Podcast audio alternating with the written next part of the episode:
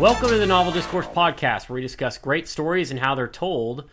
This is part two of our best screenplays of the 90s drafts. If you joined us for last time, thank you for coming back. And for those of you who are maybe tuning in for part two and you haven't listened to part one, it might be best to go back so you can hear our other picks for the other movies that we've already selected. Joining us, as always, is Andy calling in from Austin. Andy, how you doing? Pretty good, man. I'm stoked to get back into the draft. This was really fun for the first time around. And then also we've got Webb calling in from the other side of the DFW. Webb, thanks for, for joining us once again. Thanks for having me. Here's where we left off last time. We were actually on the ninth pick of the 15 overall picks. The order went Andy, myself, and then Webb. So Andy went first with Goodfellas, and then I picked Forrest Gump. Webb, with his first pick, chose Silence of the Lambs. And then we snaked back around to Webb, who had Unforgiven.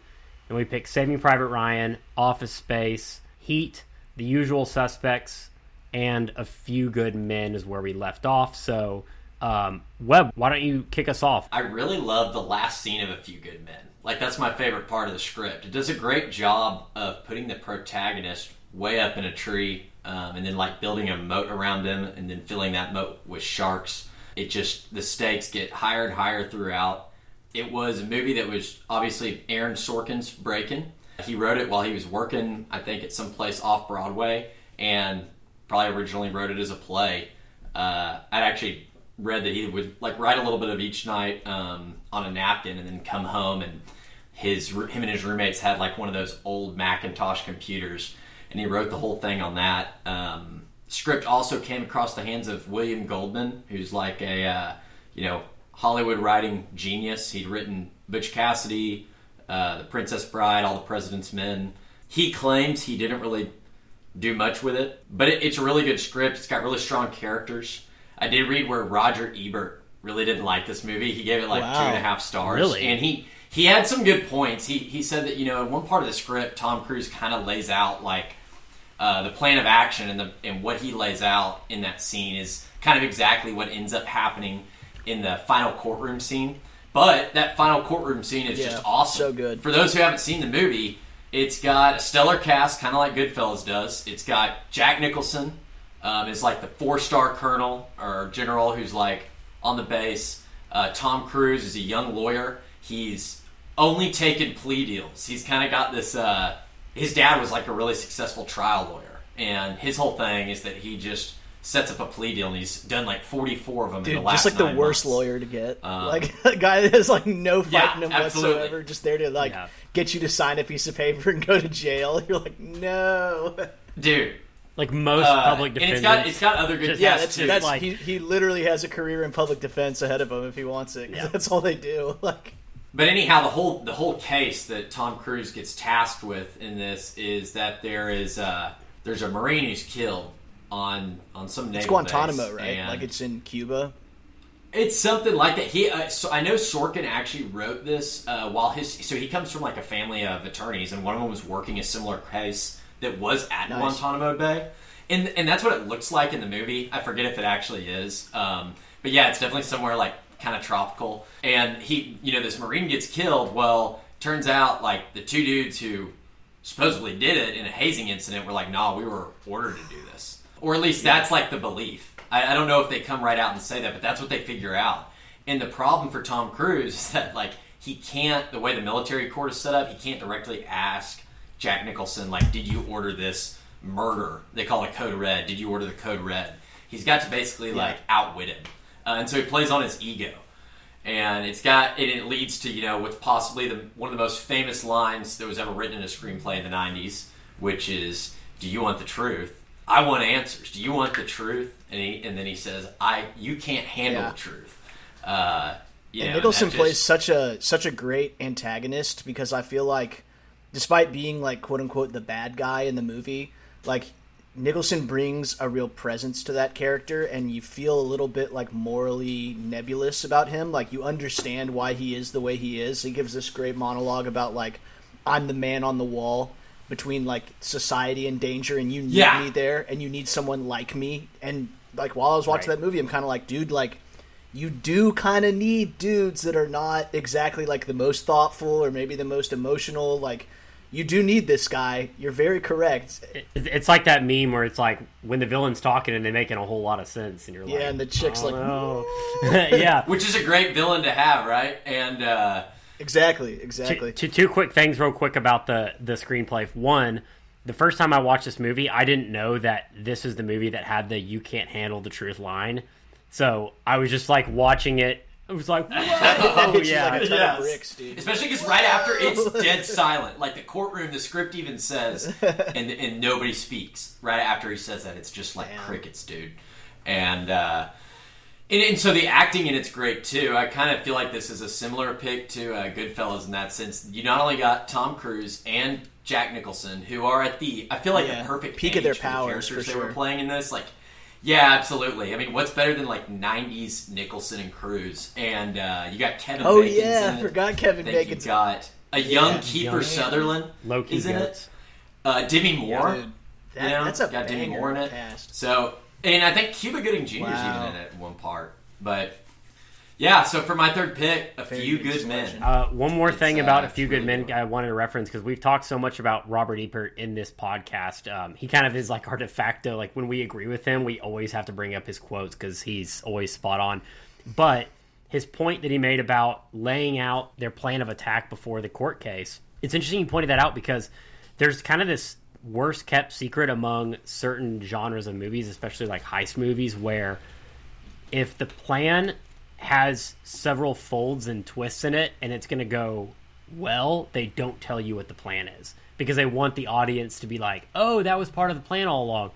But if the plan is going to go poorly, they tell you what the plan is in advance so that you can understand what they're going through when things start going poorly so you can also be like, "Uh-oh, this Yeah. isn't great." So I don't know. I, I, I haven't watched it recently. I would be interested to see how Tom Cruise's plan he lays out at the beginning matches with how it goes in the case, and if Jack because if Jack Nicholson's character is like fighting against what Tom Cruise is hoping he's going to say, then I do think that that's kind of like an invalid call out by Roger Ebert that like no that's a perfect way to go about it that like to lay out the case and then have the the witness not follow what you think he's going to do and then so that you and the audience be like oh shit this isn't working. So I, I don't know Webb, do you, You know what's kind of of crazy too is that uh, is that Jack Nicholson as a witness in this, he, he's hilarious. He like makes demands of Tom Cruise while he's like interviewing him.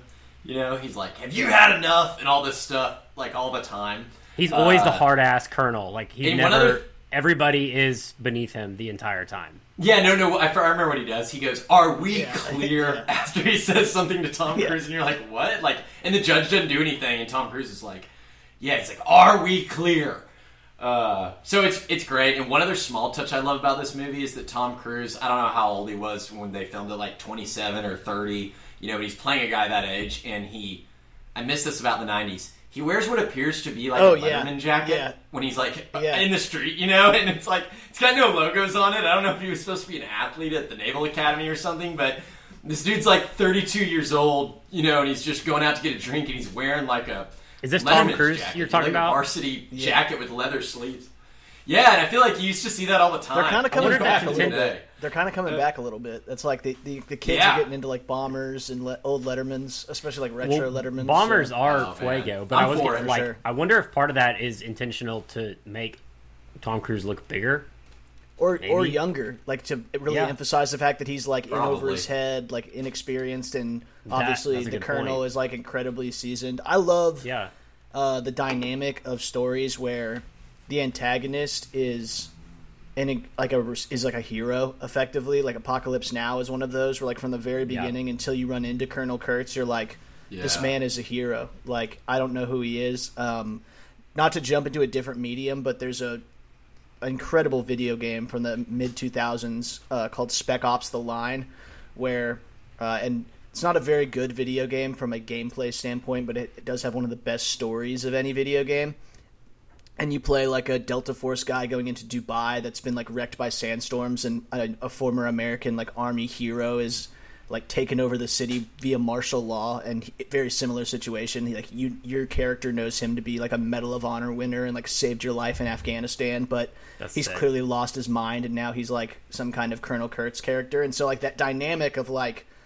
I respect everything you represent, and yet I know you to have done this horrible action, and like the dissonance that causes in the audience's mind and the character's mind is like it, very powerful. Dude. I feel like. That is my number one thing with writing and with consuming stories. If there's like a moral ambiguity to who's right and who's wrong with the antagonist and protagonist, or at minimum, if the antagonist has a really good point, like you know that I'd be dropping that pain from Naruto's speech like Hell yeah. once a month. Like inject that into my veins. Anyways, uh Also, a quick shout out. I, I think it's worth mentioning that the film was directed by Rob Reiner. Nice. So you Rob got Reiner. Sorkin, Reiner, maybe a splash of William Goldman, and all those great actors. If you haven't seen It's it, so go good. watch a few good. um all right, so you are you are we snake back around to you, so let's hear what you have for your fourth pick. Ding ding ding ding Oh, wow. ding ding ding. Um, that's the that's man. the NFL draft. The on the clock, ready the for on the clock music. Yeah. Um, franchise are now on the clock. Man, I think, I think, I think for the uh, fourth pick, I'm going to go with Goodwill Great Hunting. pick. Dude, I knew you were gonna do The movie that launched two incredible careers. Yes, very different and uh, directions. it, this movie also had some Rob Reiner involvement in getting it picked up, at least. So, for those who don't know, Good Will Hunting, written by Matt Damon, They were and Ben actually working as Affleck. janitors at the Um, time in, at Harvard, and they would come into classrooms. Well, I know. Yeah, at least Matt. Matt Damon was was actually like taking a playwriting class at Harvard, and that's where he started writing this thing. And at first, it was just like a forty page one act play, uh, and then that basically turned into what what the movie was. But this is hilarious. I didn't know this. Uh, this original script that him and Ben Affleck wrote was a thriller about like a young dude, like same kind of concept, like young dude from the rough and tumble, you know, streets of Boston who's real smart, but then he gets recruited by the government. And uh, anyhow, it gets picked up by Castle Rock Entertainment. It kind of gets bounced around for a little bit. Uh, different people, really notable: Rob Reiner and Terrence Malick. Uh, Andy, I think you mentioned one of his movies earlier, Yeah, The Thin Red so Line. good. But they they both kind of had a little bit of involvement and at least guiding like Damon and Affleck. But what ended up happening, a lot of people know this, is that the studio wanted Brad Pitt and Leo to play those their roles, and you know Ben Affleck and Matt Damon they wanted to play the the, the roles they had written, and uh, the Castle Rock basically was like, okay, you've got 30 days to like find someone to like sell this to, or else the studio would just like outright own the script. And so they shopped it back around, and apparently all the studios like took meetings with Matt Damon and Ben Affleck just to tell them to their face, like, "Dude, we're not Ugh. interested anymore." Uh, but Kevin Smith, get this is what's crazy. So they go appeal it to Kevin Smith because at the time the acting work they were doing was in like Mallrats and Chasing Amy and stuff. So Kevin Smith walks this directly to Harvey Weinstein's office. And Harvey Weinstein reads it and loves it and buys it back from Castle Rock. But, and this is kind of ironic, Weinstein asked that a few scenes be removed, i- including an out of pace mid script oral sex scene. Wow! Weinstein requested How wild that? is that? that is so weird. Of all the people, man. Man, he was trying to cover Yeah, his tracks. apparently. dude. He was Yeah, like, seriously. Yeah, I hate, I hate weird, uh, awkward oral sex, man. I'm super not into that. So let's get that out of the script. It seems very forced. No. Anyhow, for those who haven't seen it, Matt Damon plays a guy named Will Hunting who works as a janitor uh, at Harvard or MIT, and he's going around at night and he's going into like the mathematics office where they have these crazy Unsolvable uh, you know, equations that no one's ever solved, and he's just like knocking them out. Exactly, like those kind of like math problems that take up an like a full Yeah. chalkboard. And this janitor dude is just going in there and he's solving them. So he's brilliant, but nobody knows about it. And uh, what does he get in trouble for that lands him? Do y'all remember what he why he has to end up go seeing the site? He solved a math problem. problem. I think doesn't he get in a he gets No, in, I he gets think in I kind of a beef with ponytail guy at the bar. Uh, my I mean, if you were like me and you were like kind of a dork when you were a kid, your like greatest hope was to one day do the Matt uh, the Matt Damon like fucking own someone with your knowledge of history like, and get a Yeah. girl out the of it. Was that a scene where he like points out the girls and talks about how you're more likely to like get with the girl that's over here as a like he Yeah. explains game theory but for dating. And then and then the the ponytail guy's like t- like kind of talking shit to him because he doesn't know about the. And he's like, "Yeah, you're gonna walk talk me through how the New England colonies developed a more industrial economy than the Southern colonies, for what you don't know because you haven't read Hawthorne yet." And next semester you're gonna read Hawthorne. You're gonna learn that the Southern colonies had a slave-based economy, and you can come back and he just like wrecks this dude with his knowledge of like several prominent historians, and the guy just totally collapses in embarrassment and leaves. And then he he's outside the window with the, the phone It's number. Neckbeard porn, man. Yeah, dude, just full neckbeard porn. I, he lands in the hot seat, I think, because they find out who's doing the math. Like the the professors find him, and and then they recommend that he Yeah, go see yeah. Robin Williams. I think so. Isn't that true? They need him to go see him because he's like real rough, dude. He's like out there. He beats up a dude, I think, or he like punches some dude in that scene where he's like, "How do you like them apples?" You know. But uh anyhow, he has to go see this psychologist who's played by Robin Williams, and who in the backstory is kind of like Robin Williams was roommates or something with the brilliant, you know, Harvard professor, and they kind of had a falling out, and now Robin Williams works at like a community college, but he's also brilliant, Yep. right? And they start to develop this kind of friendship. Starts off real rough at first. You find out that Robin Williams' character has been through like a lot. His his wife died of cancer.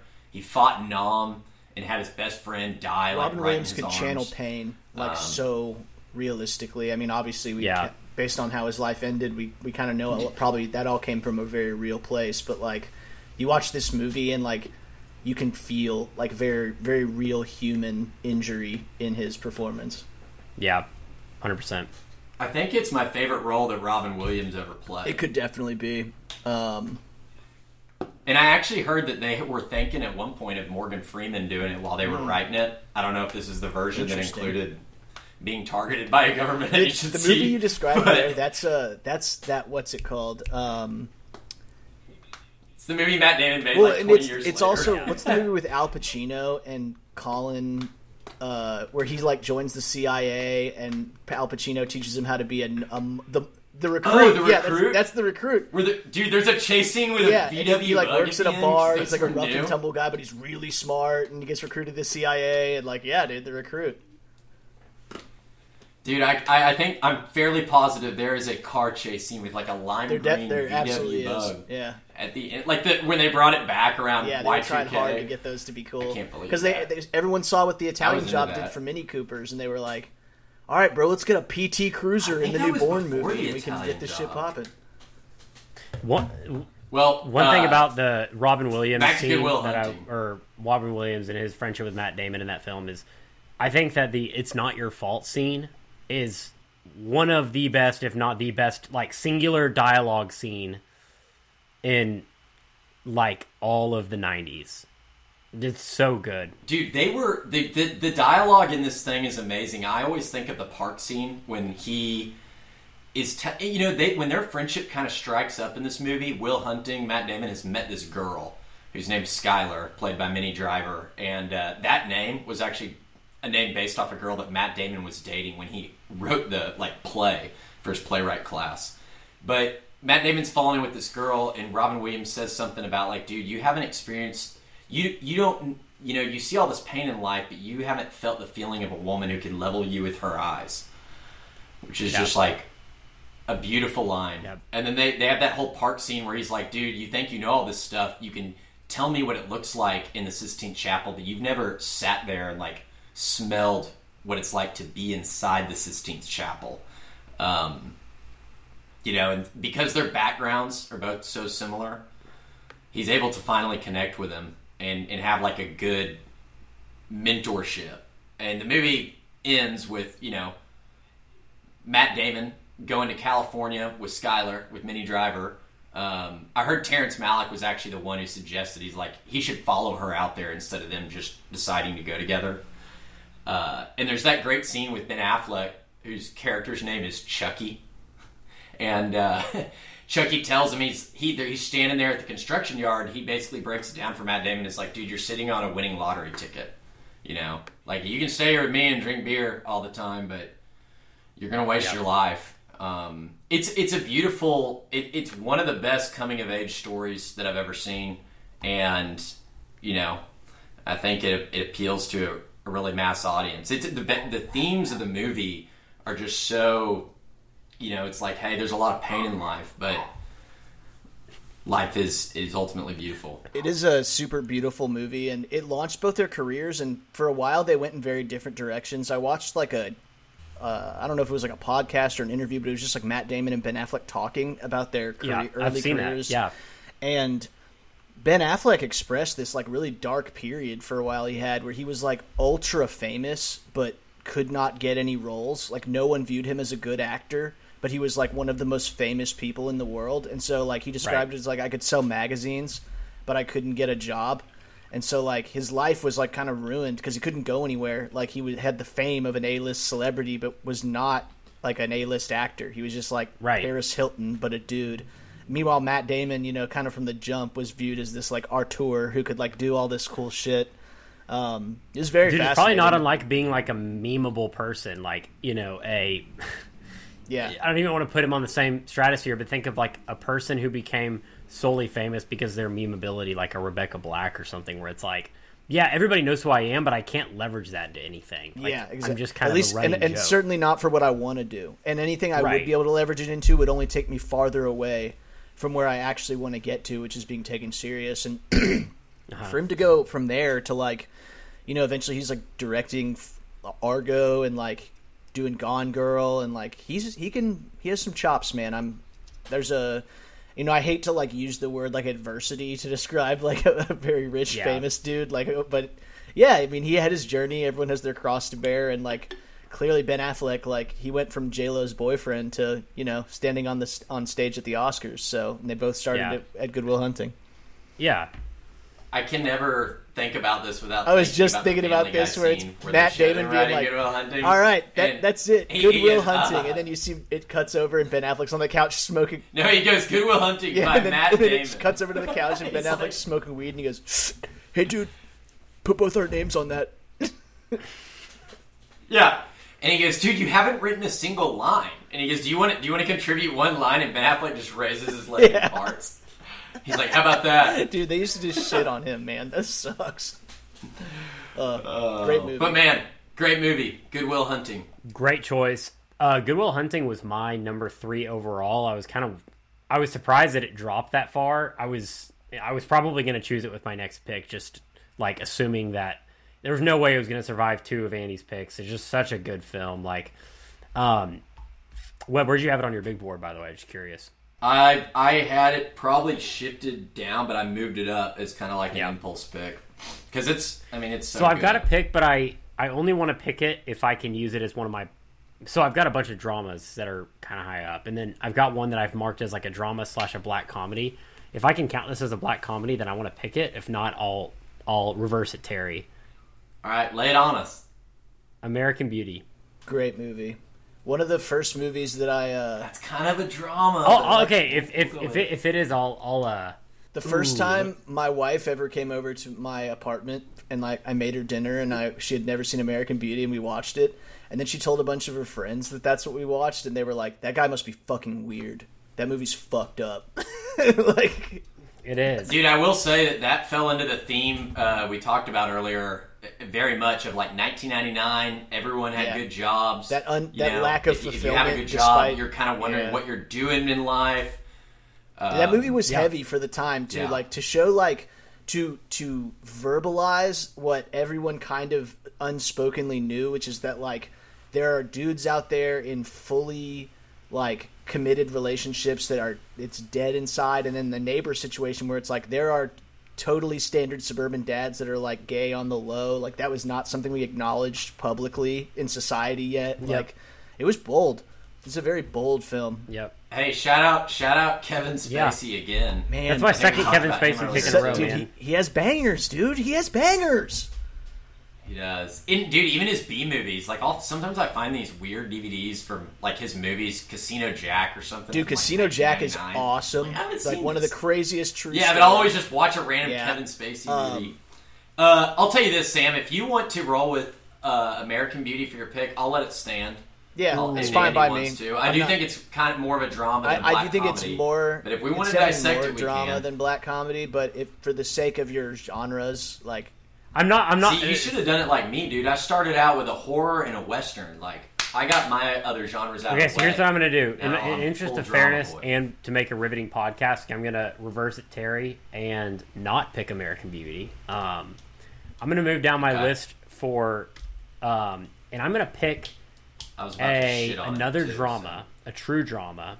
Um, oh, there's so many good ones, dude. Oh my gosh, I almost feel bad picking a, a, a drama. Dude, I wouldn't say Hackers is a drama, so I mean, just go ahead and you know, Yeah. shoot your shot.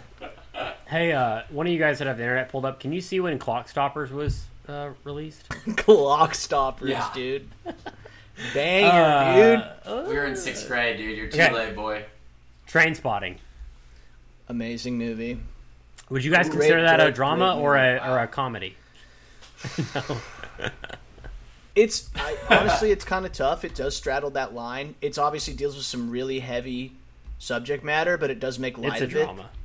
it. Um, I would say it's almost more of a comedy than American Beauty, to be honest with you. Yeah. Um, but Well, let's talk about yeah, it, like, dude. If you if you've ever been in like the doing heroin It's- community, that is like the greatest film ever made about that subject to most people. Um, so I have seen it like a thousand times. It's super good, based on an incredible book. Um, yeah, man, super banger. It is. I mean, I, I'm a sucker for a few different things in the story. I I think it does a few things incredibly well that not all stories have to have this, but when they do it well, is a mark of just incredible writing, and that is realistic dialogue, juggling a bunch of characters, juggling different timelines, and then also making a meandering story that doesn't have like plot A, plot B resolution, or like clearly a five act structure. Like there's so many um, dips, there's so many highs, there's so many lows in this in this script, and you really like when you're halfway through this film, you have absolutely no idea where it's going to end up. And you know, you watch some movies today, especially in certain genres like actions or westerns, like you have a general idea of like what the final scene is going to be like. But in Trainspotting, you're halfway through it and you have no idea what's going to happen. Yeah, he could die at Um, any moment. You're like, Yeah, or any of his friends could die at any moment, or like Yeah. they could also end up extremely successful at any moment. Like you truly have no idea. It kind of operates under. There's a few movies that I've I've either picked that are like this, or that I almost picked. I would put Forrest Gump in that same category of like. You, you truly have no idea what's going to happen next. Um, and I think that's a huge strength of the screenplay. Um, again, I, I, I, said it was extremely realistic dialogue. Um, I almost defer on that. I don't really know. I guess you know I can't speak to some of the experiences they have, but in terms of it's not overly. Um, there's not a lot of exposition. It's very it's very on the nose of to what like people in that situation might say. Oh, yeah. I guess is, it, it captures the chaos of that part of life very well. It captures the kind of internal dialogue that goes on when you're in active addiction incredibly well. Like the scene where he's like, "Here's what you need to get off of heroin. You need two Yeah. cans of soup. You need a TV. You need a bucket. You need a door." He locks himself in his room and he's like, "And now all I got to do is wait." Until I'm good, and then like 30 seconds later, he's ripped the door down. He's like, "But just one more hit, just to you know let myself down easy." That is like heroin addiction in a nutshell. Like in 30 seconds, that's it. like he does it so well. It's crazy. McGregor read books about crack and heroin to re- prepare for the role, and he went to Glasgow to this place called the Calton Athletic Recovery. And th- those are the guys that actually play the opposing football team in the opening credits. oh, and I think they taught him how to cook heroin uh, with a spoon using like glucose powder. So he went Yeah, deep dude. in the role. Read books. I don't know if that and was his first big role, but it did seem like his trajectory just immediately jumped after that. I mean, he got the the prequels role with uh, playing uh, Obi Wan. Obi-Wan. Honestly, like he did really well in those. It sucks that like the the writing sucked because He's definitely the only part of that those movies that people still to this day like. Like all the memes from the prequels are all like, "Well, hello there." Like those are Yeah. that's all the the pieces Dude. people like are definitely from those. Since this is a writing podcast, one of the movies y'all should eventually review, starring Ewan McGregor, is The Ghost Writer. Dude, Oh, yes, that yeah. is such a good movie. I love Yeah, that that's movie. great. It's such a good. Little It has such a great. It's just like super tense, but for no reason, and you're just. It, it does a great job of keeping you on the edge of your seat. I love everything. Have everything. you guys about ever it. watched The story, um, the on the way down or on the way on the way back or whatever it's called? He has he has two docu series where he rides with his friend Charlie. Oh, yeah, I've yeah, yeah. On the motorcycles. Yeah, so basically, the for those who listening who maybe don't know, it's Ewan McGregor and his buddy Charlie, who I forget his last name, but another actor. They have two docu series. One they go from the top of Scotland down to the like the tip of South Africa, basically. So they go from like the very top of Europe down all the way to the bottom of the um, southern hemisphere, and then they also go from London to New York horizontally across Russia and across like the you know North America. So really really cool. I think each series is about eight episodes, and I've heard that they're doing another docu series here pretty soon where it's going to be. I don't exactly know where they're going. I think they're going down like the spine of like northern California through like South America, but I could be making that up. I do know they're coming out with another one, but I don't remember exactly what their path is going to be. But dude, those are really good docu series. Love them. Yeah, he did. Uh, he he really took off like in right after this because he did. Uh, he did Trainspotting in '96, and then in '98 he did Velvet Goldmine, and then he does Star Wars Episode One and Rogue Trader in '99, both of which are incredible. And then yeah, after that he's doing Black Hawk Down. He's doing big blockbusters. Yeah. So that's it. Trainspotting. I mean, if you haven't seen it, it's phenomenal. It's just it's an incredibly good gripping story with high stakes because again it follows all these drug Man, addicts. he's been in so much good stuff. I totally forgot about half of these. The Men Who Stare at Goats, incredible. Him and him and That's a uh, fun movie. Clooney. Yeah. Well, that that's it for me. All right, It's I on think it Andy, falls yeah. to Go Telly. Oh, okay, nice. Okay, um, so for mine, I'm gonna go uh, into the realm of animation. Um, Oh no, you're gonna pick my wow, fifth pick. I like this. I like this. I don't know. I'm, I, uh, I'm, I think I, kn- I think I know what you're about to drop. I'm not picking it. Toy Story. If that's what you think I'm picking, I'm not. I'm not picking Toy Story. No. Really? Um, I am selecting the uh, Mamoru Oshii masterpiece, Ghost in the Shell. Came out in 1995. wow. Go- Goat choice, man. This is I haven't seen yeah. it. so this is a movie I don't think ma- that many people saw. This was probably the second anime to ever really make like a big splash in the West after Akira in 1988. Um, Ghost in the Shell is probably one of the first movies I remember watching where I was just like truly mind blown. Ghost in the Shell is like a cyberpunk future story where people have uh, they call it cyberizing. They replace pieces of their body with like robotic parts, including their brain. Um, and so people have begun to question like what separates like the the human mind, the, the soul from the what they call the shell or the body. Um, Right. And the main character uh, is a like badass military police detective, and she was in a horrible accident, and so her brain has been put into a complete android body. Like every part of her is robotic, um, and so she kind of struggles with that identity of like, am I still myself? If it goes back to like the very old Greek concept of like if you have an axe with like a handle and a head, and you replace the head and then you replace the handle, like. Is it still the same axe, or is it a totally new axe, or like you know, etc. Right. Same- What's the name of that boat in the Greek mythology? Yeah, I can't remember. That's exactly the same thing. Like you Uh, replace yeah. every plank. Yeah. Yeah. So it begins like that. Um, they're chasing this incredibly, uh, and and obviously in a cyberized future where people have like everything computerized. Hackers are like the craziest criminals. Um, it has one of the saddest scenes in any anime, which is that this garbage man gets uh, extorted by this hacker and the hacker's like look i have your wife and kids like i'm gonna do all this shit if you don't like put these do all this stuff for me and the garbage man does all this stuff and then when when the cops finally get to the garbage man he's like look i, I had no choice. Like the dude has my wife and kids. And then they show him these pictures. They're like dude he just hacked your brain. Like you don't have a wife and kids. Like he just implanted memories into this dude's head.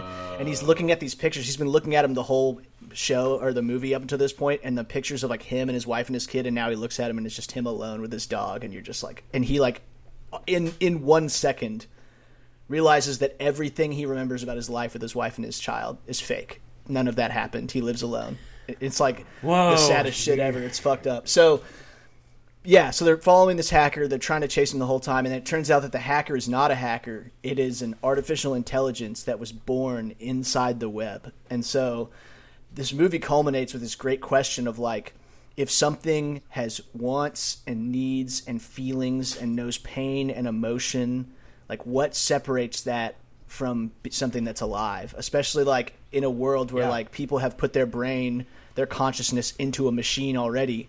Why, you know, how is that how is that It's the difference dude bro. so this movie was incredibly influential um, it's credited by the wachowskis as like being one of the main inspirations for the matrix um, the soundtrack is fucking incredible uh, it got the ultimate uh, christening which is that it got a shitty american live action remake in 2017 with scarlett johansson playing the main character it's fucking awful but obviously an anime has to be a pretty big deal for it to like get that kind of treatment um, Yeah. it was in theaters and everything. I went to see it the first night and I nearly cried. I was so upset. I was like, this sucks so bad, and it's such a masterpiece. But um, it's based off an incredible manga, and yeah, man, I just this was like one of the first movies that really made me understand that like one like car- a cartoon can be truly a piece of art and like make you think and feel things that you may not be able to in like live action at least at the time.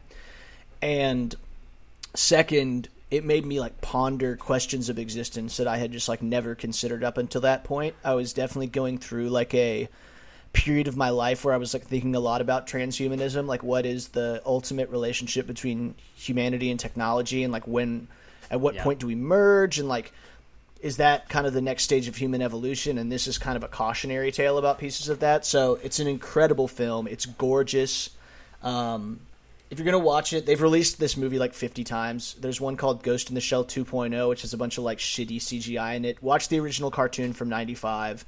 Um, also, the voice acting isn't super good in the dub, so I recommend subtitles. But you can still watch the English one; you'll get the point. But Yeah. incredible film. Um, yeah, dude, it's a banger. It's fucking awesome. Man, I, I, I actually, I'll make a confession. Is I'm kind of, I've got the reputation of this group as the one who's probably watched the most anime, but I haven't seen Ghost in the Shell yet. I need to make a point to watch that. We should do an episode on it. It's definitely worth an episode. We got uh, yeah, movie I, I night. will, It's I worth a will watch. say, I'm down. you know, we watched Akira a few weeks ago, um, and I don't know what it is. Akira kind of does the same thing where it just brings up such interesting facets of like humanity through Yeah. a, like a, a- in a nuanced way that um, a lot of American films don't do. And, and we talked about it a little bit on that episode that we we've still yet to release, but um, about how, and I think this is unique to Japanese culture, especially their dialogue, where like they'll go into these heavy diatribes, these monologues where they just like spill their heart out about how they're feeling, Yeah. and I think they can use that as a sort of um, um, exposition as to like yeah. how either you should be feeling or how they're feeling um, to kind of drive the plot along, and they can get into these really deep topics that a typical one hour and 30 minute American film, for whatever reason, can't seem to get into. Yeah, agreed. And this is yet another uh, Japanese piece of media that was like made in that period where like you know, and Akira was definitely a child of this too, where like Japan had to deal with its own complete destruction. Like post war, Japan was not only defeated, but had to be had its entire culture ripped out by the roots. Like MacArthur, in what has to be like the biggest fucking flex in the history of warfare, like made the Emperor of Japan get on the national radio and just tell everyone straight up, like, I'm not God. Like people literally Yeah. found out God was fake the same day they found out they lost the war. Like the the trauma to the national psyche of Japan that is kind of hard to quantify. People jumped out of windows and stuff like that, and then to have to rebuild your society around new values. Uh, and the values they chose were obviously like liberal democracy, pacifism, uh, capitalism, and those all worked really well. But just like we talked about with the American movies in the late '90s, in the '80s and early '90s, Japan had really like become this economic power. They, you know, Sony was making all these crazy electronics. Japanese car companies were doing incredible numbers as the as Detroit kind of fell off. But what's interesting about it is that they kind of had that same malaise settle over them where they were like, we're making a lot of money, but I feel like we are spiritually bankrupt. We're missing something. And so it inspired a lot of these works about like, what does the future look like? What does the soul of and culture of our people look like? And most of them are inspired to go in this direction of like, let's take the, what we're seeing now to its ultimate extreme. Like, okay, we're getting real into like VCRs right now. What if we're in mech suits? You know what I mean? So like, this is another one of those movies, and especially Yeah. the world we live in now, man, where like technology has become so intertwined with our existence. Ghost in the Shell is like more applicable than it's ever been. That's what I was gonna say. Is movies like that, which which I admittedly haven't seen, and like The Matrix, which I won't really go into in case one of y'all pick it, but like they uh, are increasingly. if you would- when I remember when The Matrix came out, if I, when people uh, when the Wachowski brothers went up and accepted their award, they thanked the studio or the person that promoted them, and were like, "Hey, thanks for." Giving us a chance with this super complicated script. And I remember the whole thing about that movie when it was released is like you had to watch it twice to understand it. Whereas, like, if I had to explain the Matrix to someone now, I could do it in one sentence. I'd just be like, "Yeah, man, it's kind of like the metaverse," or like, "Have you seen what Elon Musk is doing?" Like, They they actually had to dumb down the Matrix because the original like plot of the Matrix was that humans were not being used as batteries; they were being used for processing power. Like our brains were the computers, and the so we were the cloud, right? Like the the computers needed all to harness all our computing power, but they were like, dude, we will never get a 1999 audience to understand the idea of like lashing together billions of processors in order to attack large problems. Like that doesn't exist yet. Con- so like, how about batteries? I mean- like that makes sense because there there were people in like 2000 like, why didn't they use the sun? Why didn't they use hydroelectric power? Why not nuclear? Why are hu- humans don't even emit that much electricity? And so it's like, yeah, that's not really what it's supposed to be. Yeah, one more point about the the Japanese coming out with stories like this and stories like Akira with c- certain agents when you're filling out like queries to to submit your novels, they'll ask you straight up about like your background, um, and they'll ask you for your Twitter handle. They want to know what sort of background you're bringing to the table because it it benefits us, it benefits you. Uh, viewership if we get different points of view in life um, and I think that normally we think about that only in terms of like the different ethnicities within America, but the point of view of different people around the world is so different from our what we value in America. Andy, you hinted at this a little bit with talking about the 90s. We're so American centric. And you know, you think about like Die Hard. People from a different country that don't have the same values on freedom and like right to bear arms are probably not going to come up with a similar screenplay to to that. But you think about like where these noir pieces come out um, with like no dialogue that are black and white and then you find out later they're french and you're like oh that kind of makes sense. It's cool to see what different cultures and different nationalities around the world when they value different things in their society how that produces different kinds of stories not only in like what the stories are about but also the way that the stories are told Agreed. And if there's one thing I love, I will say that like Great the point. 21st century brought us that like then although we, well, I think we all said we loved 90s cinema a lot, the 21st century did allow for like more of the world to have access to like Hollywood esque resources, and so we started to get like the City of God from Brazil. We started to get Leon the Professional or Amelie mm. from France. We started to get Yeah, you know bangers. Parasite from Korea. Like you started to see like the rest of the world really like create their own film industry, and I think that is really cool because the diversity of ideas is awesome. But Ghost in the Shell is incredible. 90s anime, dude. There's some bangers out there. Princess Mononoke, also Fuego. Go check them out, man. yeah But- any yeah, of those uh, studio ghibli I gotta movies say, are I like, think- phenomenal. I Studio Any Ghibli of is them. is goaded for sure. They are dipped in gold. I think Leon the Professional, which is a great a great one, might might actually be an American. Oh, you? film. Uh, yeah, I No, think I it's was just like- confused. Do I, you know if it's French? I think thought I it was was just Spanish. confusing it with. Actor. I think I was confusing it with Amelie, and then I just sped Amelie right afterwards. But Oh, yeah, actually, I yeah. tried to watch Leon the Professional for this podcast, and I'll tell you what, I still like that movie a lot. Uh, it is way weirder now because we our societal values have Yeah, shifted, and yeah. the whole like this twelve year old wants to bang me thing, way weirder, dude. Although Gary Yeah, Gary it's Oldman's still crushing it, dog. Gary Oldman does this French and film. Fifth Yeah. Element back to back, and he is a maniac, and I love it Yeah, for sure. That's a great Do I, movie. is it me again? Um, I think it's still you. You get to go your fifth round one. pick. All right, uh, I'm gonna do one one for the home fans. You know, this is just a this is just one that's a personal favorite of mine. It will be a movie I watch regularly until I die. Uh, it is Boogie Nights with Mark Wahlberg. Ooh, I do love If Boogie you've never Nights. seen Boogie Nights, Boogie Nights is like a, a very strange, horrible coming of age story about a busboy uh, in a shitty 1970s California, L- like LA outskirts club, whose only yeah Great amazing soundtrack. soundtrack, whose only attribute worth anything is that he has a very large dick, and he shows it to people in the back for like five bucks. Like that's all he's good for. He can fuck, and he has a huge Yeah. dick. And he encounters an aging Burt Reynolds, who turns out is like a gentlemanly, like very nice, warm-hearted porn director. And so he takes him under his wing. It's him and uh, what's his name from Step Brothers, John C. John Reilly, C. Reilly. are like the two uh, young gun up and coming porn stars, and they bring a little bit of class to porn, dude. They they bring story to porn. Yeah, They bring story because Yeah, this is a ultimately, story like podcast. deep down, Burt story. Reynolds wants to be a filmmaker, like more than anything else. He doesn't really want to direct Yeah. smut, but like it's where he's at. Um, and then you kind of watch this story of like all these characters kind of around this orbit: Don Cheadle, John C. Reilly, Dirk Diggler, who is the the stage name of Mark Wahlberg, Yeah, I was gonna say you got to mention that, dude. Dirk And, and the origin of that great- name, they're in the hot great- tub on New Year's Eve in 1969 or 1979, and he's like, "I've just been thinking about my stage name and."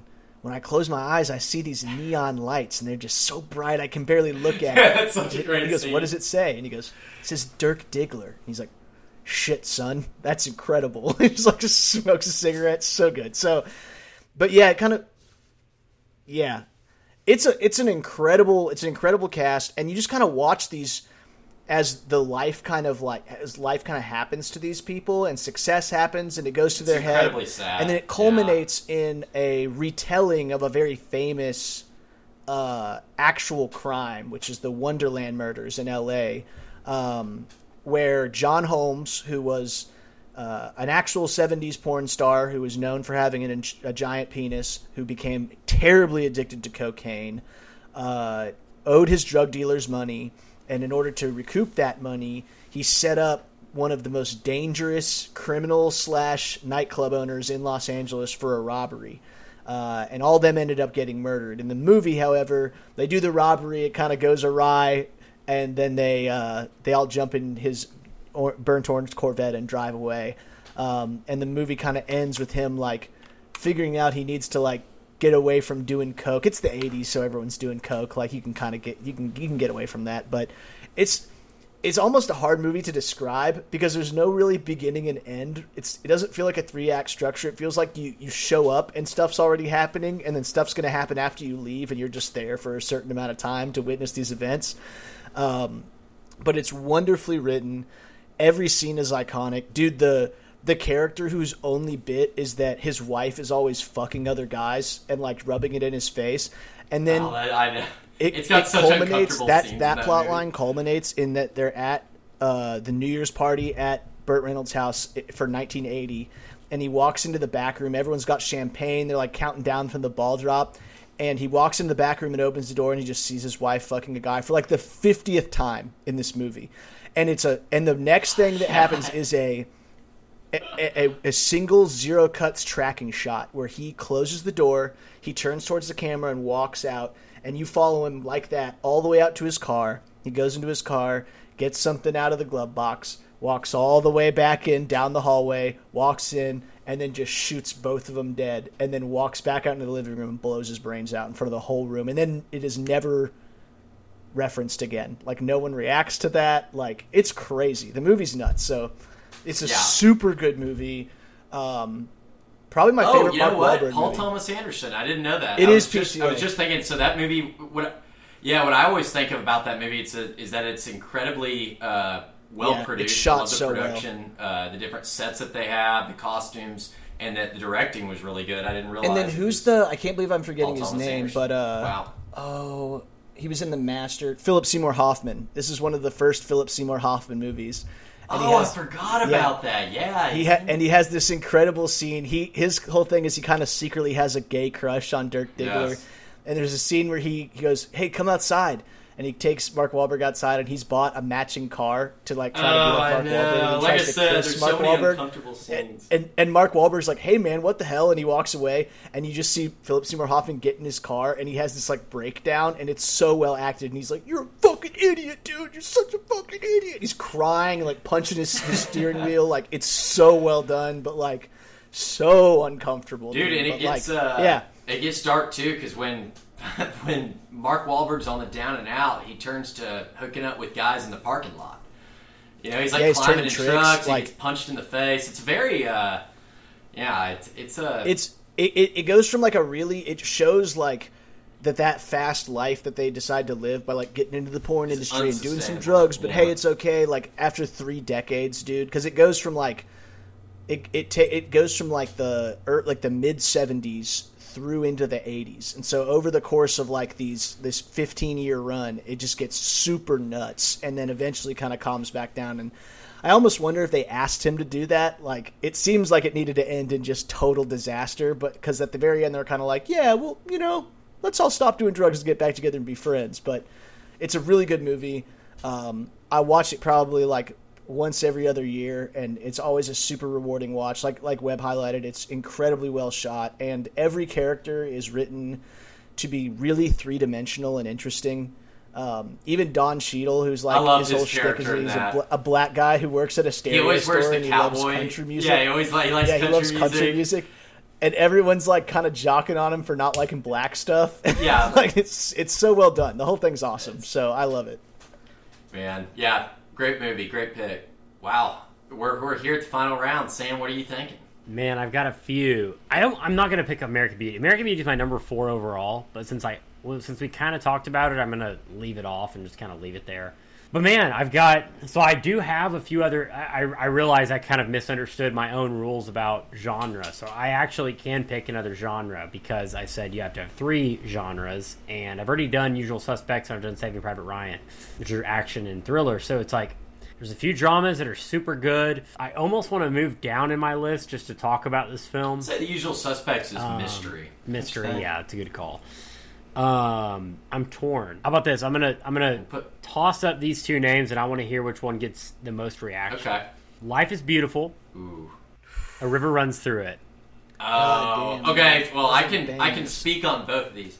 Yeah, I was gonna say I like I like a river runs through it, uh, but I do That's, think that is my that is my mother's favorite movie of all time. dude, so I've watched it since I was like four years old. Before we go into that, can we just say, uh, Andy? I feel like we've got a story. Remember when they let us watch Life Is Beautiful in sixth grade?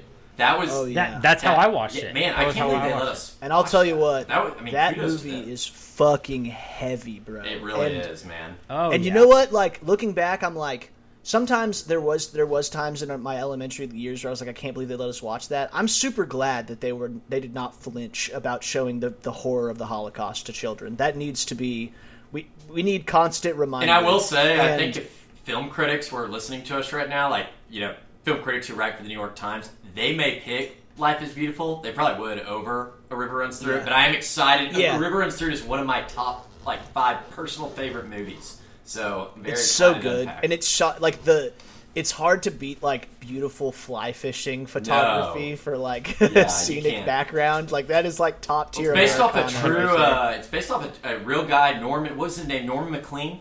Uh, he was uh, Norman Maclean, and he's uh, he his memoirs. So he actually grew up at like turn of the century Montana, and yeah, man, that's a that's a phenomenal movie. Especially for like Sam, I growing up with brothers, I feel like it strikes an es- especially like real tone. I always think of that scene where they get in the fight in the kitchen. Um, Brad Pitt starts fri- fighting his brother, and then they push and they say something like, you know, young men they they and brothers they like test each other at some point, you know, but after it's done once, like they they never do it again. Man, I, I need to Yeah, look at the it- exact quote. It's really good. It lost to um, Howard's End, and but for best adapted screenplay. I honestly can't say that I've ever heard of the movie called Howard's End. I haven't seen it. I've never yeah, heard I'm of it. familiar with it We might, we might need to look That's this up. insane. Sometimes that happens at the Academy. Yeah, Goodfellas didn't win Best Picture either. Yeah. That's crazy. yeah, Dances with Wolves. Uh, Which I mean, you know, what, that's not a bad movie, but I, I especially I'm biased, especially now as a modern person because we have done that story so many times. the white savior Like story. These these savages just didn't know how to defend themselves until I showed up, and they taught me some of their dances, and I banged one of their chicks, and now Dude, well, you I know what's you know what's crazy about Dances with wrong. Wolves too is that the, the chick who's in it that they cast. I, I feel like you saw this in the fifties, but like whenever that came out, nineteen ninety or whatever, must have been the last of this. You know, she's. I'll give the movie this. She's not a white woman playing an Indian, but she is a white woman, and the backstory is that like the Indians just kidnapped her a long time ago. You know what I mean? Like Yeah. remember when back in Hollywood when like all the Indians were played by like white guys and they just had makeup on? Oh, this is kind of like the- the- skirting the with that in 1990. the best ever of that is if you ever want to see a crazy movie, go find the Genghis Khan movie that John I've heard Wayne about made, it. Where John. Wayne plays Genghis Khan, and it's literally all white dudes in like barely tan makeup because it's in black and white, so they don't need to be like that crazy. But it's literally him doing the like. Listen here, you Tartar sons of bitches. I'm gonna take over the steppes and I will conquer all of China Hey, Pilgrim. on top of that, and I and I promise I won't go too far into this side rant, but they wanted to make this movie authentic. So what they did was there was a certain colored dirt they wanted. And this dirt was from the Oh, Mojave testing ground where they dropped the atomic bombs and it was all irradiated and everyone who worked on this movie got cancer and died. Dude, I actually Oh have heard of that. Yeah. Damn, that's intense. So That's insane. moral of the story is if you're if you do racist shit, you will get cancer and die. Buongiorno. Cut Dude, that's Yeah, that's cut it if Genghis. Khan, not Dances with Wolves, to be clear. Um, yeah, that is Genghis Khan. Dude, and, and, James and- and by the way, okay, two things. By the way, it's crazy because we talk about it as of like that's like oh that's old Hollywood and like that, like that's in the past, dude. I was looking at the movie list of like best screenplays. Gandhi was Yeah. like in Oh, yeah. 1988. ben With, uh, Kingsley acting Ben like Kingsley Indian is guy. Gandhi, dude. nice. Like what? Oh my Oh. gosh! Like, yeah, and like recently, I mean, even recently, we've had some films where there's been like, like Tom in Cruise, Aladdin, Last they casted several. Yeah. Aladdin has like Jake uh, Gyllenhaal. Oh, Johnny Depp was the Indian and Lone Right. Ranger with Armie Hammer's Yes, Yeah, Johnny. Depp. Dude, you know that must have been the most annoying set to ever be on in the world. Ob- Obviously, it made sense for the plot, but I'll never forget when they, they were like, "This new movie coming out. It's called The Last Samurai, and it's starring Tom Cruise." And everyone was like, "Wait, what?" Dude, like, how many Native Americans like in Hollywood went to audition for the Lone Ranger role only to lose to that guy who dresses like a pirate? bro, you remember the Native life? American, like the don't the don't litter ad campaign with the Native Americans shedding a single tear?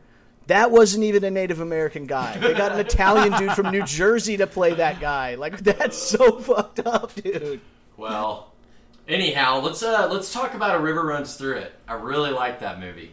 Fuego. I've only seen it once, by the way. Oh, really? So I'm a little bit of a I'm a little bit of an imposter. Like I'm hoping because I know you guys both love this movie, but I want to just like Yeah, I'll throw it up to you guys to talk more about it because again I've seen it once and it was unbelievable. I need to watch it again. Well, So, it was. Uh, you got a great collaborative project on here. You've got Robert Redford, who does the narration with some of from some of Nor- Norman Maclean's Rockwell. Uh, blah.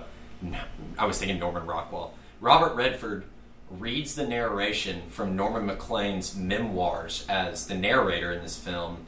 Uh, he also directed it, and this is kind of when Brad Pitt was just coming up. The story is about two brothers growing up in Montana, outside of Missoula, and their dad's a Presbyterian minister, and in, the, in their as a pastime, they're fly fishermen. They go down to the Blackfoot River and a couple other rivers that run in and around that area, and it takes place, I think, in like the 1930s. Um, it, it spans at least you know a decade and a half because it's about these brothers growing up, but it's apparent from a young age that one of them wants to grow up to be a boxer, and the other one wants to grow up to be a preacher like their dad. The older brother is very straight laced, um, played by man. I, I wish I knew this name. I know he was an up and coming actor at the time, but Brad Pitt plays the younger brother, who's a He wild. was in a lot of stuff. Yeah. Let me. I'll pull it up while you. Uh, but Brad Pitt plays the younger brother, whose name's Paul, um, and he's a total wild card. And as they get older, they go through a lot of the same experiences that we all, you know, as young boys went through in the neighborhood, um, but different because they're up in Montana. Like they steal a boat, a wooden boat from someone at one point, and try to go down the falls. Like you know, all the guys in town know about these falls that no one would ever dare to go down. Um, and and they, they go down and wreck the boat, and their dad finds out, and they have to pay it off. Uh, but then they grow up, and one of them goes to Princeton, I think it is, or Dartmouth, on the East Coast. Dartmouth. Yeah, Dartmouth. And Brad Pitt works as a lifeguard that summer, and it, it's just it's they start to have separate paths, right? So it, it it ends up being that after Dartmouth, I think the main character comes back and works for the Forest Service, and Brad Pitt's character has gone on to write for the newspaper, but he's developed, you know, a drinking problem. Uh, they go out one night. Brad Pitt is always doing things to kind of push the envelope. Like he brings a Native American woman out uh, to town to the speakeasy.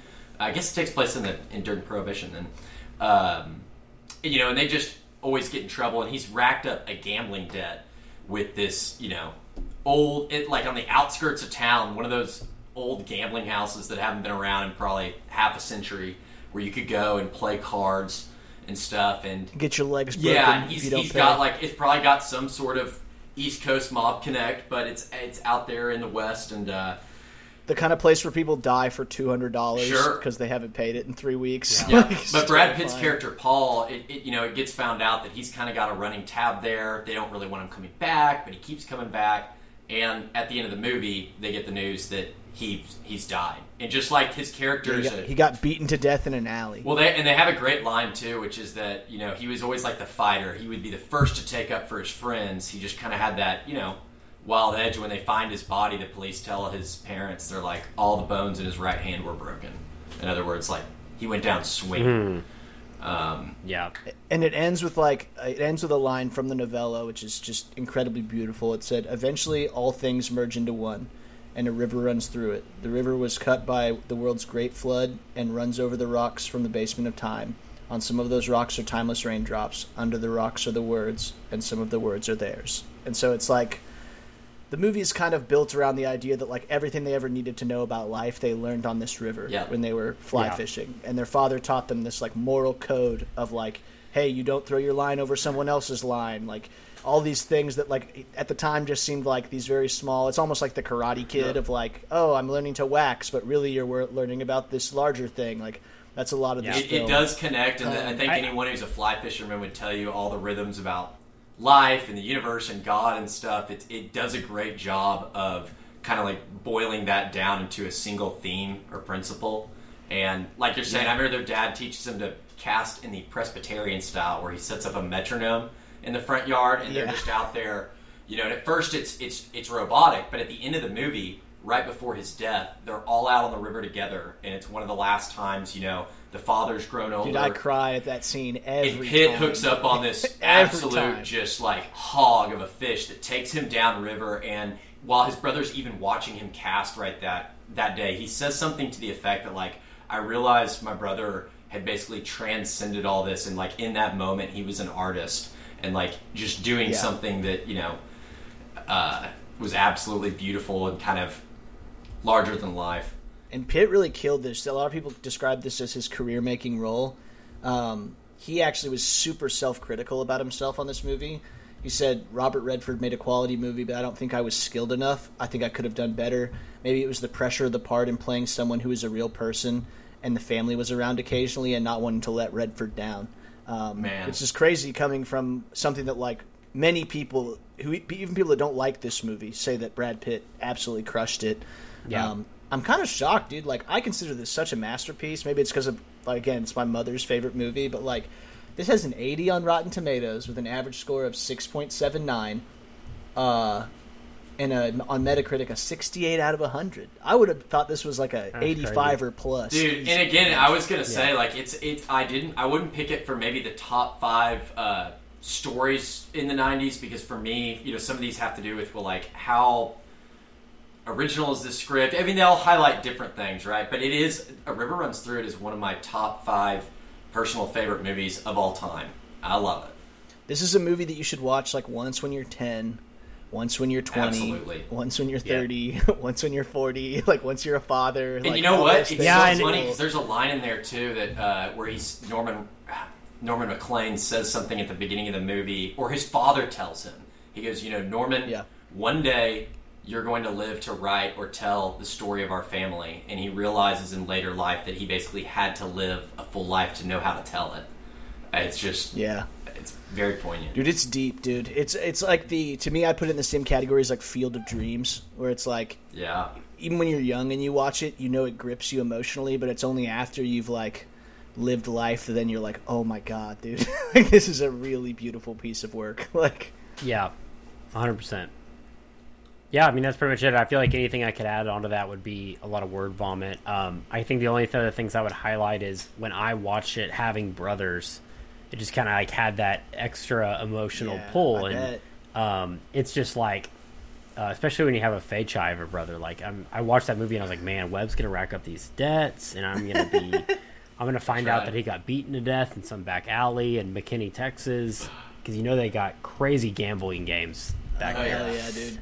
Um, no, but in all on all, all seriousness, just it's such a gripping film, and uh, it's it's there's a few movies that were like this on here. Life is Beautiful. The reason I almost picked it is because it's the first movie that I can remember crying to.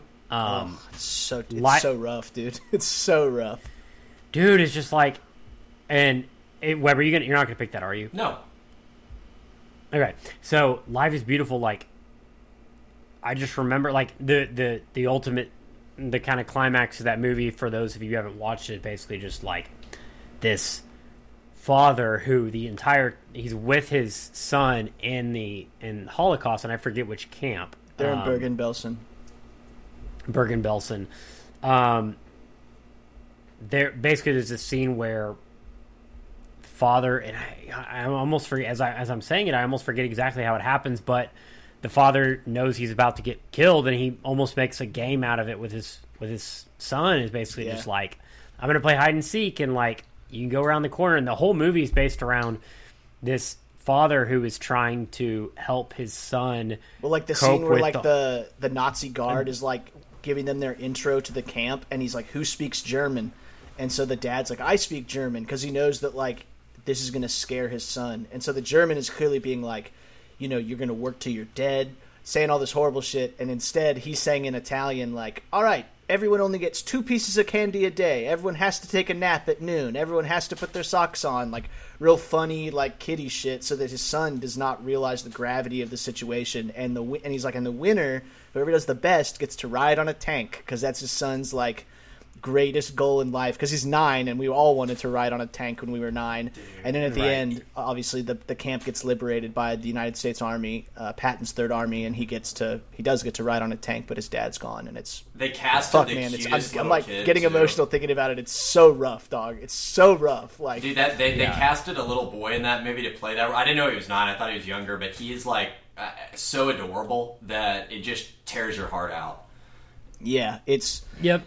It humanizes the Holocaust in a way that like I think is hard to really grasp with when you're watching news footage because they tended to not show children in a lot of the black and white footage that we see of the Holocaust. It's normally adults and frankly most children died so there weren't as many of them in the the the rule like the newsreel footage. Um, but to see like a father and son dynamic that was so recognizable. Like your dad and my dad have joked around with us like that, and then to put them in this situation, and you're suddenly very aware of the fact that like that's what my dad would do. Like my dad would Yeah. protect me like that is incredibly. Whew, it's very heavy. It's it's, It's very heavy. Highly recommended movie. It's like a movie that, as you said, Andy, it's like it is in the top stratosphere of movies that you should absolutely show your children some at Yes, some point. absolutely. Um, Webb, you're going to round us out with the last official pick before we get into honorable mentions. Let's hear it. All right, last pick. I'm kind of going with what Andy did here. I'm going with something that just you know I like. I know we all like. And, and it's Crowd pleasers, It's a baby. fun movie. This is fun. Sam, I, you told me something before we even started recording that like you, you know, there's certain scripts that you're just waiting for like one of us to say. I think so you can just totally jock on it. And I think this is. I Bring think that this is here, the one you were talking about. But with my last and final pick, I'm going with Pulp Fiction.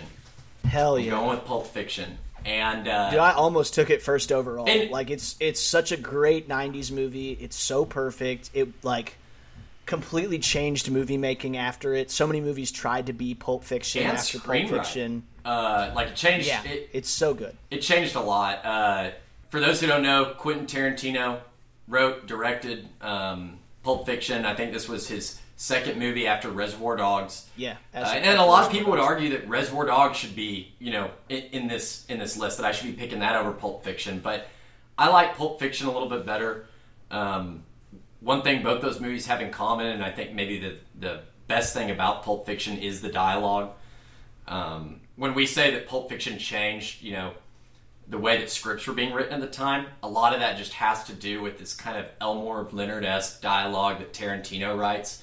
TV shows and movies that were coming out after that were all trying to do the like hip pop culture reference, profanity. Everyone's lace. like super You're, witty. you're talking about stuff that like, doesn't really matter, you know, for like half the time.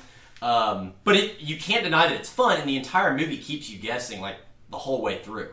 Another interesting thing about it is that it's kind of the introduction, at least in popular movies, to like the non-linear story format. Which, if Yeah. you take that story and lay it out in chronological order, it actually would be per- relatively boring. But the way that Tarantino Yeah. arranged everything um, was masterful.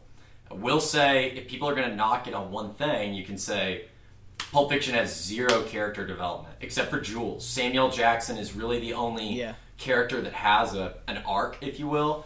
But that's not really what the movie's for. You know, it's supposed to be a fun Yeah. popcorn movie, uh, and it knocks that out of the park. dude and, and all i feel like with all his movies like he made three great movies in the 90s he had reservoir dogs he had this he made jackie brown Which is Um, actually based off an Elmore awesome. Leonard book, Rum Punch. Yeah. Yeah. Um, and even in his movies now like quentin tarantino movies have characters that i like but i think what i love about his movies is that they all have these moments where you're just like oh fuck yeah dude so like whether it's leo flamethrowering a manson family member in his own pool or it's uh, uh Brad Pitt throwing the soup the can at that hippie's forehead. amazing. Um, or uh, dude getting on the motorcycle and being like, "Zed's dead, baby." Yes. Zed's dead, and then riding off. You're just like, "God damn, that's awesome!" Yeah. Like it was a kind of cool. We didn't even know that we had in the the cool files until Tarantino brought it out. It's, it's amazing. Yeah, it really is. Yeah, hundred percent. It is. I mean, what Webb kind of touched on it being a non-linear story.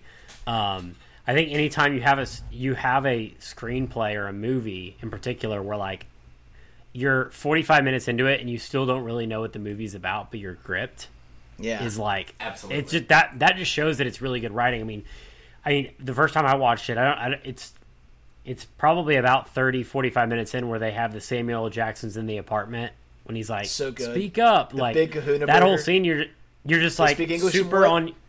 You're super on your toes, just like what's going on. Like you almost you almost feel like you're in the room with them a little bit. And Oh yeah. again, you're like, why do I feel so strongly about these characters that I don't know? I don't really know what this movie's about, but Tarantino just had a way to do that, and it's a little bit like um, I'm reminded of his kind of like Alfred Hitchcock style with some of the things that he does in this movie, as well as like Inglourious Basterds, as well as like Django, where like you just walk into this like chamber scene. It's like you know that there's these high stakes, and it's just these there are these players that are playing out this scene, and there's usually one that has a significantly higher power than the other. In this scene, Yeah. in, in Pulp Fiction, it's a guy with a gun, right? And he's he's significantly more outgoing than like maybe the person he's interrogating, right? And so like the power dynamic is completely off, and they just do this great job of exploring what that scene would look like, and you're just you feel like you're the guy getting interrogated by Samuel L. Jackson.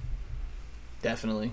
It's so good. That that scene's been done to death. I mean, I was I was the quintessential college freshman who had the Jules and Vincent holding the pistols giant blown up poster on the Hell wall yeah. of my dorm room, which I think every frame of Pulp Fiction has been turned into a poster that they sell at the Yeah. book college bookstore on every campus in America at this point, but dude, it's iconic. Like it's you know we're th- almost three decades removed. We are three decades removed from this movie, and it's still like every bit as cool and hip as it ever was. I mean, the dancing scene is crazy. That's a crazy scene to put into a movie like that, and it works.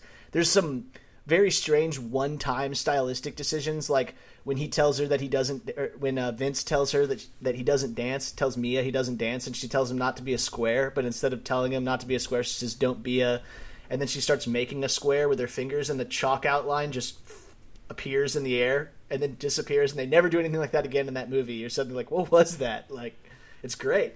It's great. Andy, you mentioned um, you know we were talking about Saving Private Ryan. You talked about watching that with our dads for the first time, and I think growing up, like as movie buffs, that was almost one of my favorite things. Is my parents would we'd go to Blockbuster and they'd recommend something that I had never seen, and they'd be like, "Yeah, check out Indiana Jones." You know, so I'd go home and we watch Raiders of the Lost Ark, it would just blow our mind. Dude, I can't wait till my to have my son for that reason. Like, I get to I get to be the one to be like, hey, let me tell you, let me blow your fucking mind real quick. It's called Star Wars. Well, and, and, shit, and you know right? what? What, I, what I'm getting at is that not only are is this time era when we grew up the '90s going to be just so fun to go through with our kids one day, but when they're old enough, I can't yeah. wait to show them Pulp Fiction to introduce them to Quentin Tarantino. Oh, I know, and Be like, hey, dude, know." you're gonna really like this. Um, so yeah, that's my number five pick, and with that, Dude. close it out. Good one. Man, talk about like a just a heater at the end. You're you're the anchor on your relay team is strong, dude. Thank That's awesome. Dude, no kidding.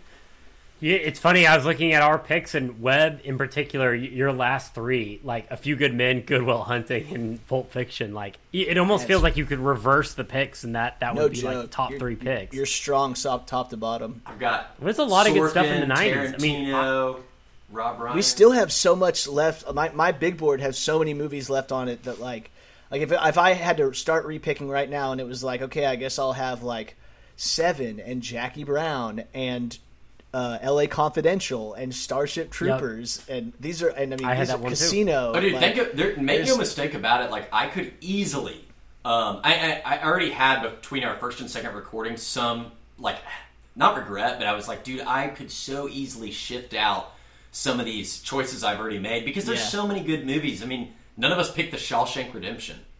Did you notice that? yeah, or Schindler's List. Like Yeah. yeah, you know, which Schindler's List is often like up there as like the best movie ever. Dude, Like, Fargo. people put that as like the greatest movie ever made. Fargo, Yep. incredible. The Lion King, which Toy Story, which we mentioned earlier. The Sandlot, Tombstone, The Truman, Truman Show. Show. Yeah. Tomb, for it's its time. funny because Tombstone was one that I had as a western. I was like, I I was anticipating that around four or five I was going to pick Tombstone. I'm s- I'm surprised Webb picked Unforgiven. I think Tombstone is. Dude, you know what movie came Tombstone out in like strong. What movie came out in like 1990? Well, I think Tombstone's more fun, but I think Unforgiven's probably like a better script. But uh, a movie Sure. that came out in 1990 that I think a lot of film critics would have told us should be on this list is Groundhog Day. I'm, I'm just saying people Yeah, love I've seen, saw that in a ton of Day. places. Yeah. Um, How about The Big Lebowski? yeah, definitely worth a mention. Yeah, if, if it came down to comedy, I would have picked that. And, and you know, I was, I almost, there's part of me that wishes we picked one for each genre because I think if we had done that, I think that we would have picked. No one picked a uh, Coen I think we would have picked Groundhog Day. I think we would have picked um, The Big Lebowski. I also think we would have picked like Terminator. Am I 2. the only? Am I the only person that took a comedy? Did, which, which comedy did you take? I forgot. Yeah, Oh, you took Office Space. Space. Yeah, yeah. I would have And taken Boogie Big Nights Lebowski. That would have been my comedy choice. Dude, Big Lebowski is such. a I will good say that the '90s has great comedies. I know this isn't like a top tier movie; it's it's truly just funny. But you know, it's a, like a really original idea for a script. Is there's something about Mary? That's Oh, like yeah, a great, not- like a, a yeah, girl that like all these guys are just so in love with. Or um, Well, and like, dude, we got Friday in the '90s. Like, we had comedies coming out from all over the place that were all like very original screenplays that like had really interesting. And then we kind of we got into the 2000s and we got like the golden era of like the big money comedy with like 40 Year Old Virgin and Superbad and like uh, Wedding Crashers and like all these like kind of big budget like great cast comedies. And then that the studios kind of went away from that. Like, you can't really make. I guess you're not you're not going to make a billion dollars making a comedy, so they're not they're not really interested in it. Yeah, dude, I, I'm I'm looking at different genres. I think if I'd gone into romance as my 14 overall, I had Sleepless in Seattle. We haven't even Yeah. talked about Sleepless in Seattle. Um, for, we talked a little bit about Toy Story. I had that a little bit further down. Um, if we had we, it's crazy because if you just like walked up to somebody on the street and said, "What is the biggest movie of the '90s?" We didn't even sniff talking about Titanic, and I don't necessarily Yeah. think it's a great, great screenplay, but like man, that, Confession, that and then Con- confession. Never You've seen. never seen Titanic? never seen Titanic. Wow. It's just such an undertaking. You know what I mean? It's like three Yeah. hours something. I know what you know what happens, happens. obviously, because Yeah. it's been like three decades. I've seen every frame of that movie as like a meme somewhere. I know who dies. Like, it's tough. Dude, you know what? I'm I mean, telling I you. I even use it. What's weird is it's such a huge part of culture that I use Titanic in jokes. Like when our dog is like sprawled out by the window, I'll walk by and be like, "Draw me like one of your French girls." You know what I mean? Like, so I know it's it's so big that even I, who has not seen it, has permeated my knowledge of pop culture. But I've still Hey, never seen. It. You the know what else we Right. didn't sniff? Jurassic Park. Oh yeah. I mean, dude. How about Independence Day, dude? Like huge. I mean, there's some big movies, dude. Man, yeah, I almost feel like we well, at some point we would have to do a different draft that's like um, you know, Blockbusters mul- only. blockbusters only, or like certain genres only. Bro, because let me tell you, if we're doing blockbusters only, your boy is going pick number one, The Rock, dude. Oh, Starring yes. Sean Connery and Nicolas Cage, because that shit I do love slaps, dude. Another another one I wanted to bring up in, in passing was okay. Actually, I've got a few. We didn't talk about the Green Mile. we didn't talk Oh. about. Uh, Bro, that Yeah. movie's tough. The Green though, Mile's bro. That makes University me, of It makes me so upset to watch The Green Mile. That fucking Yeah. evil guard. Oh, I know. The worst. Well, same thing in Shawshank. we didn't talk about. like, God damn. we didn't talk about Clerks. We didn't talk about Dumb and Dumber. I love Dumb them. Um, another one that Webb, Webb picked Silence of the Lambs as the horror, and if we had to pick a bunch of different genres, including horror, my number one horror was Scream, just because like of its Scream is good. influence Yeah. and like its twist at the end, and like I could go on and on. I, I, I, I really had an wish entire I had ready, seen. I really wish I had seen Scream when it was brand new because so many movies came after Scream that like either Like scary movie. kind of made fun of Scream or like tried to be Scream. There, I also saw several other Screams. So like the concept had been like totally muddied, and I had I know that for a fact that if I saw Scream when it first came out, it would have been like, "Damn, dude, that was heady as fuck, bro." How no, it's actually dude," kind of I mean? it's Like- actually kind of funny. Am I not mistaken? I mean, Scream is Yeah, kind oh, of yeah. like a but comedy. yeah.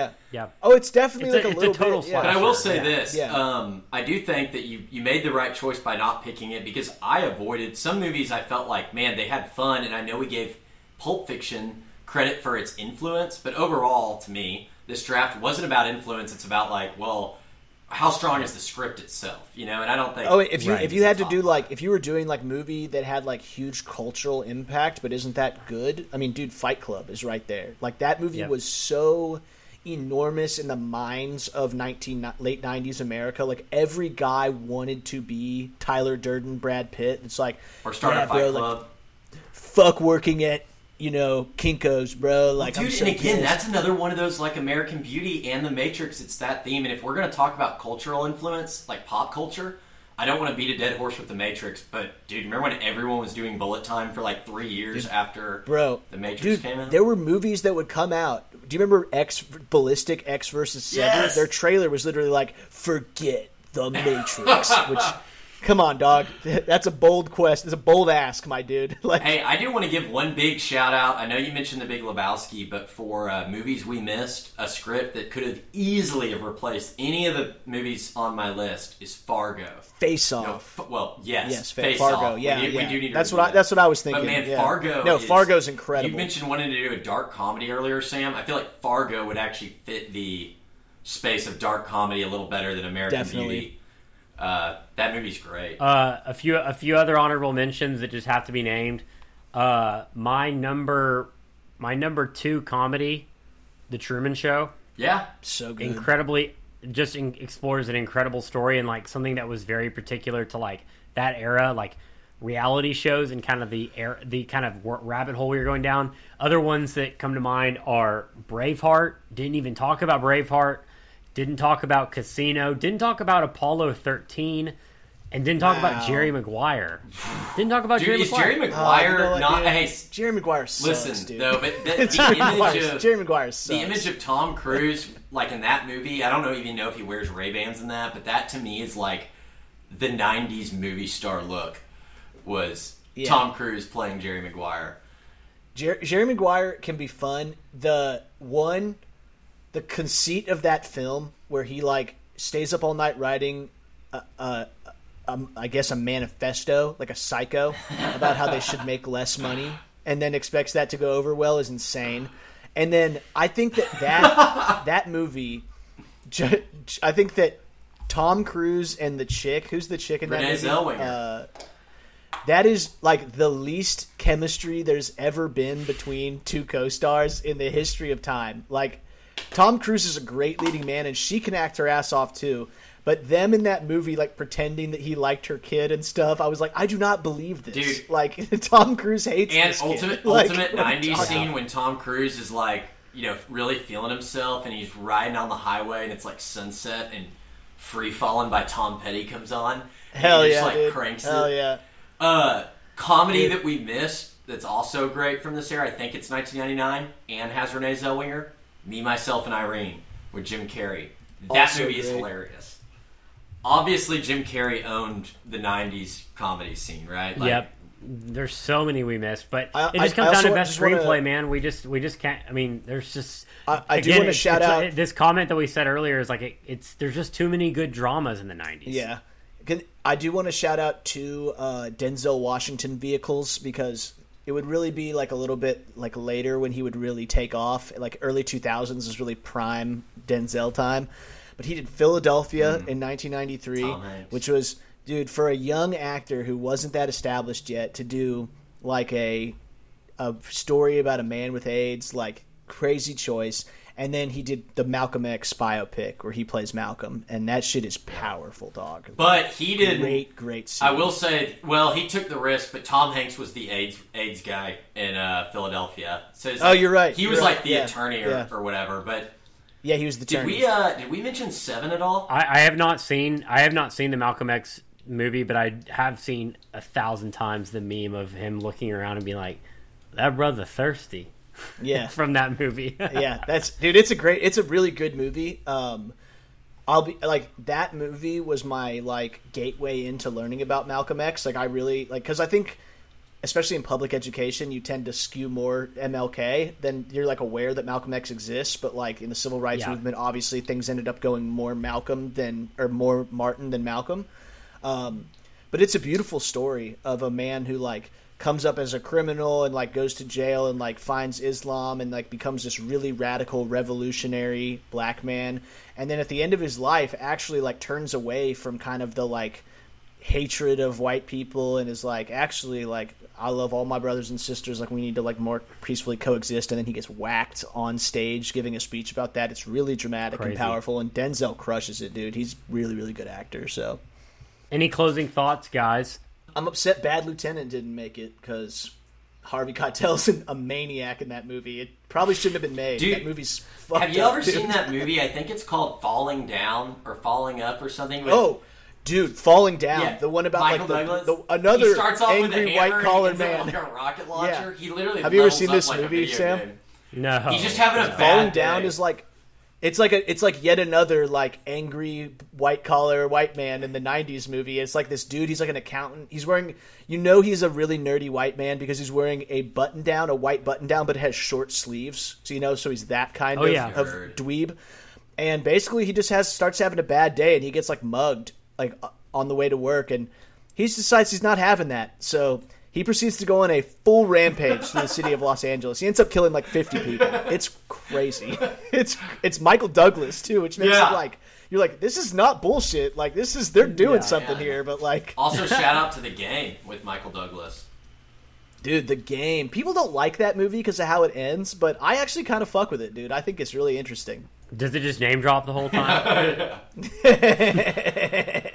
Dude, if I was gonna give any closing thoughts, all I'd say is that it's really hard to boil down this draft It to so five is. This is this is hard. We should do this again for the. We should do this for the aughts, dude. We should try a a naughties and see. what We're we gonna have a title with. that says the best screenplays of the '90s, except for, and just list our first 15 picks, and just restart the draft. But yeah, it, it, it, it's hard to pick. Uh, not only like to limit it down to five choices, but just looking back on this, you know, prepping for the draft and stuff, you realize like, man, the '90s was its own golden age of movies. You know, um, especially when you're like nine years old and have no responsibilities, and it it slaps, dude. good times. Being a Oh, child, for sure. uh, the the the results are in. Being a child, pretty tight. yeah. Yeah, I mean, if we were going for straight childhood classics, I would have put that Power Rangers film where they drink the goo, the the purple. Oh, the Mighty purple Morphin Power drink. Rangers movie where they fight Ivan Yeah. Ooze and he takes over all the parents at the amusement park with his ooze. Yeah, I'm familiar. sounds like, We need to review that one I'm familiar. sounds like we don't need to review it. It sounds like Andy already has it I on, love lock. when it came out. That shit well- slapped, dude. I was the biggest Power What about Rangers kid, dude. Shazam I with had like Shaquille O'Neal, where he's the genie, and that kid wastes a whole ass wish on all the candy in the world? You know what? That's a waste now, but as a child, I was like, I know, I was too. awesome. Dude, I made our mom try. Maybe- Also, maybe- a bunch of it's non-wrapped candy. It's just like raw Skittles in an alley. I'm like, you can't eat that. Like, Hey, here's something you can look forward to. We didn't even get into Disney Disney Channel original movies like Smart House. You're not our mom, Pat. You're not real. Yeah. Dude, Like, didn't uh, even get into it. Didn't touch it. Disney Channel original movies begin and end with blank check, which is the most ridiculous piece of media ever invented. That was a- this child cashes a check for a million dollars and proceeds to spend like roughly fifty million dollars. He really does. he, he cashes a check for like a million bucks, and he's like, he buys a mansion with a water slide. He starts dating like a 30 year old woman. a 30 year old woman kisses this kid. I'm like, what kind of gold digger are you? That you're down to like make out with a nine year old because he's got money. Like, what a horrible person. Like, Dude, yes. That's just, man, that Leon the that's so Professional, good. there was something weird going on. I'm glad our culture moved I know, past we, that. dude. I don't know what is up. In the '90s, we were really exploring. Like, Yeah. we couldn't. Being gay wasn't cool yet, so we were going in, uh, exploring other directions. Oh, man. Well, This has been super fun. We'll have to do it again soon with the aughts or the 80s or something. We'll we'll kind of figure that out. the out. '80s would be Um, Ty yeah. Commando number Oh, one. for sure. I was about to say Gandhi with uh, Ben with Kingsley. Kingsley. Yes. we just talked about that for an hour. Again, as always, if you guys liked what you heard, please like and subscribe and give us a review. We greatly appreciate that. But more importantly, tell two friends. We really want to get the word out. As always, this is Novel Discourse with Sam, Andy, and Webb. And thanks for listening. Appreciate it. Adios. Peace.